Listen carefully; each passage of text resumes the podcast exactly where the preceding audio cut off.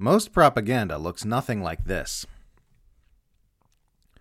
When most people in the English speaking world hear the word propaganda, they tend to think of something that's done by foreign nations who have governments that are so totalitarian they won't even let people know what's true or think for themselves.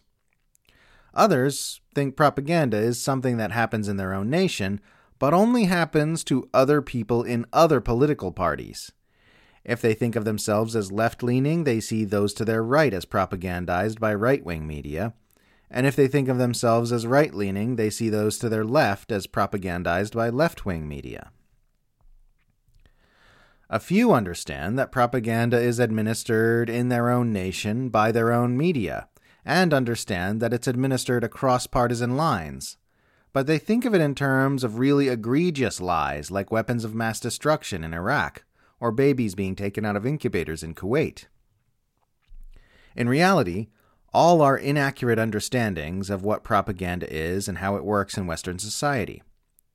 Propaganda is administered in Western nations, by Western nations, across the political spectrum, and the really blatant and well known examples of its existence make up only a small sliver of the propaganda that our civilization is continually mar- marinating in. The most common articles of propaganda, and by far the most consequential, are not the glaring, memorable instances that live in infamy among the critically minded. They're the mundane messages, distortions, and lies by omission that people are fed day in and day out to normalize the status quo and lay the foundation for more propaganda to be administered in the future. One of the forms this takes is the way the Western political media class manipulates the Overton window of acceptable political opinion. Have you ever noticed how, when you look at any mainstream newspaper, broadcast, or news website, you never see views from those who oppose the existence of the U.S. centralized empire, or those who want to close all foreign U.S. military bases, or those who want to dismantle capitalism, or those who want a thorough rollback of all the creeping authoritarianism our civilization is being subjected to.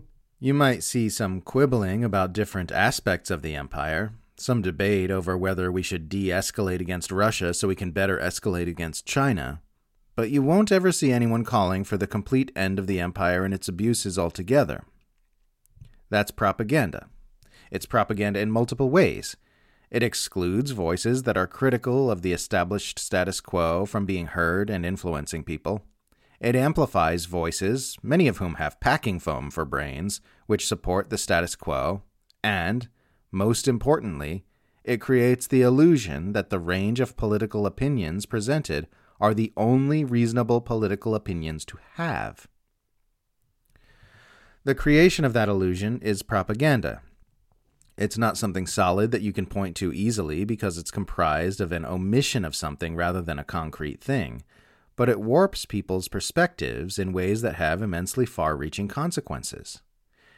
It's something that doesn't stand out too sharply against the background, but because people are exposed to it continuously day in and day out, it plays a huge role in shaping their worldview.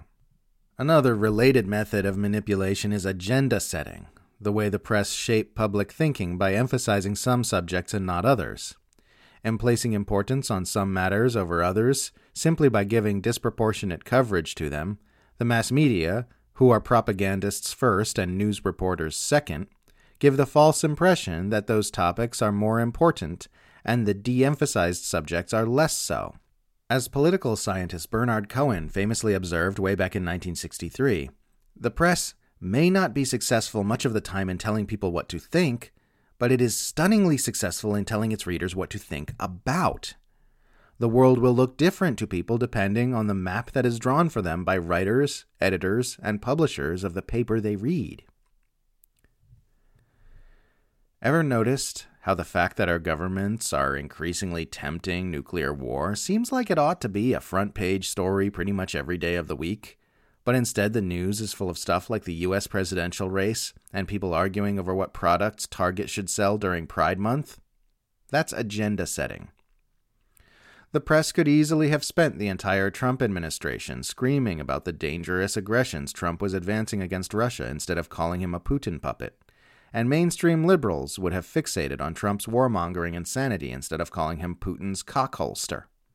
but that wouldn't have served the interests of the empire, which had been planning to ramp up aggressions against Russia for years.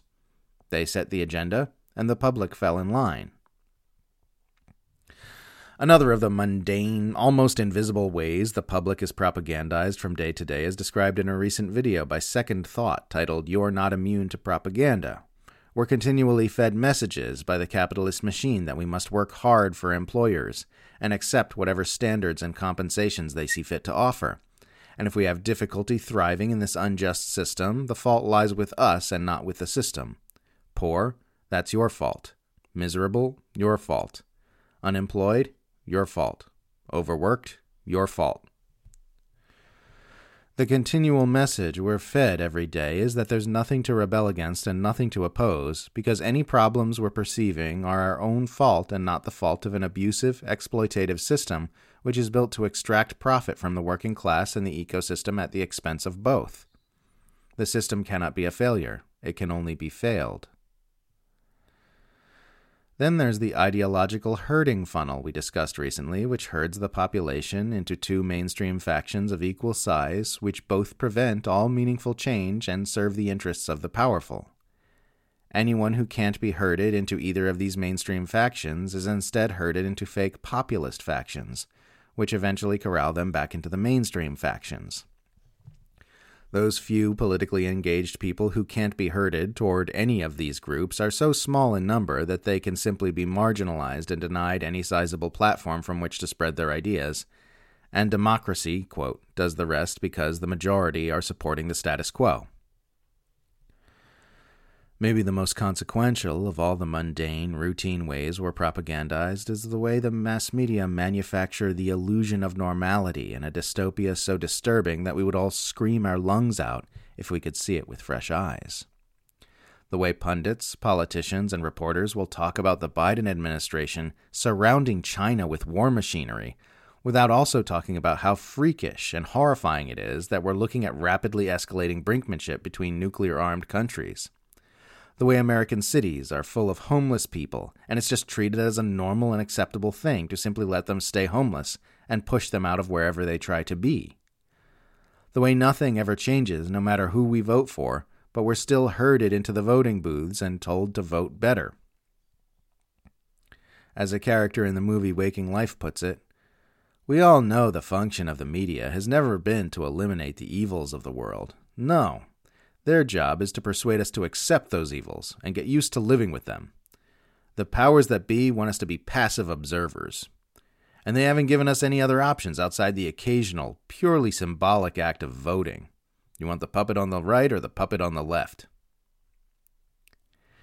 They don't just tell us what to believe about the world, they tell us what to believe about ourselves. They give us the frameworks upon which we cast our ambitions and evaluate our success and we build psychological identities out of those constructs. I am a businessman. I am unemployed. My life is about making money. My life is about disappointing people. I am a success. I am a failure. They invent the test of our adequacy, and they invent the system by which we are graded on that test. Over and over and over again, day after day, we are fed seemingly small messages which add up over time. Messages like, the world works more or less the way we were taught in school. The media have some problems, but basically tell the truth. The status quo is working basically fine. Democracy is real and voting is effective. This is the only way things can be. Our government might have its problems, but it's basically good. You can earn your way into happiness by working harder. You can consume your way into happiness with more spending.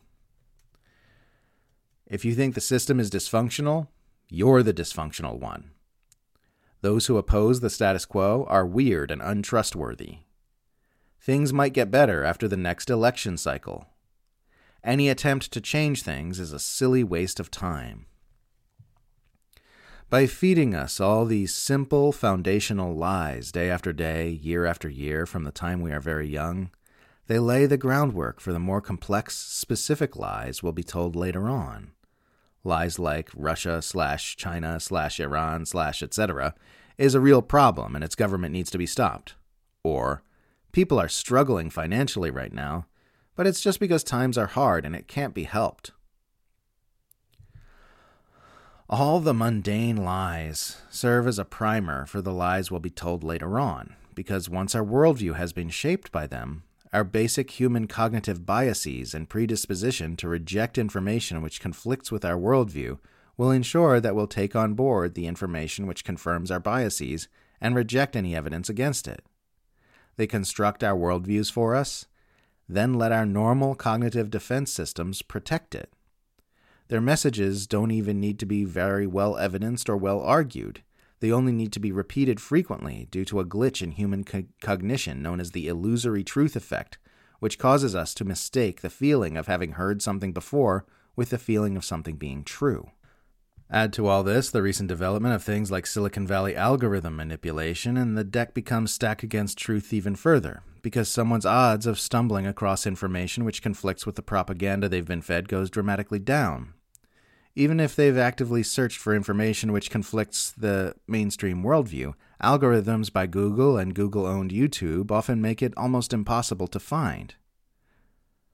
So that's what we're up against there's a failure to appreciate just how pervasive and powerful the Empire's propaganda machine is, even among those who are very critical of Empire, because propaganda in our society is like water for fish.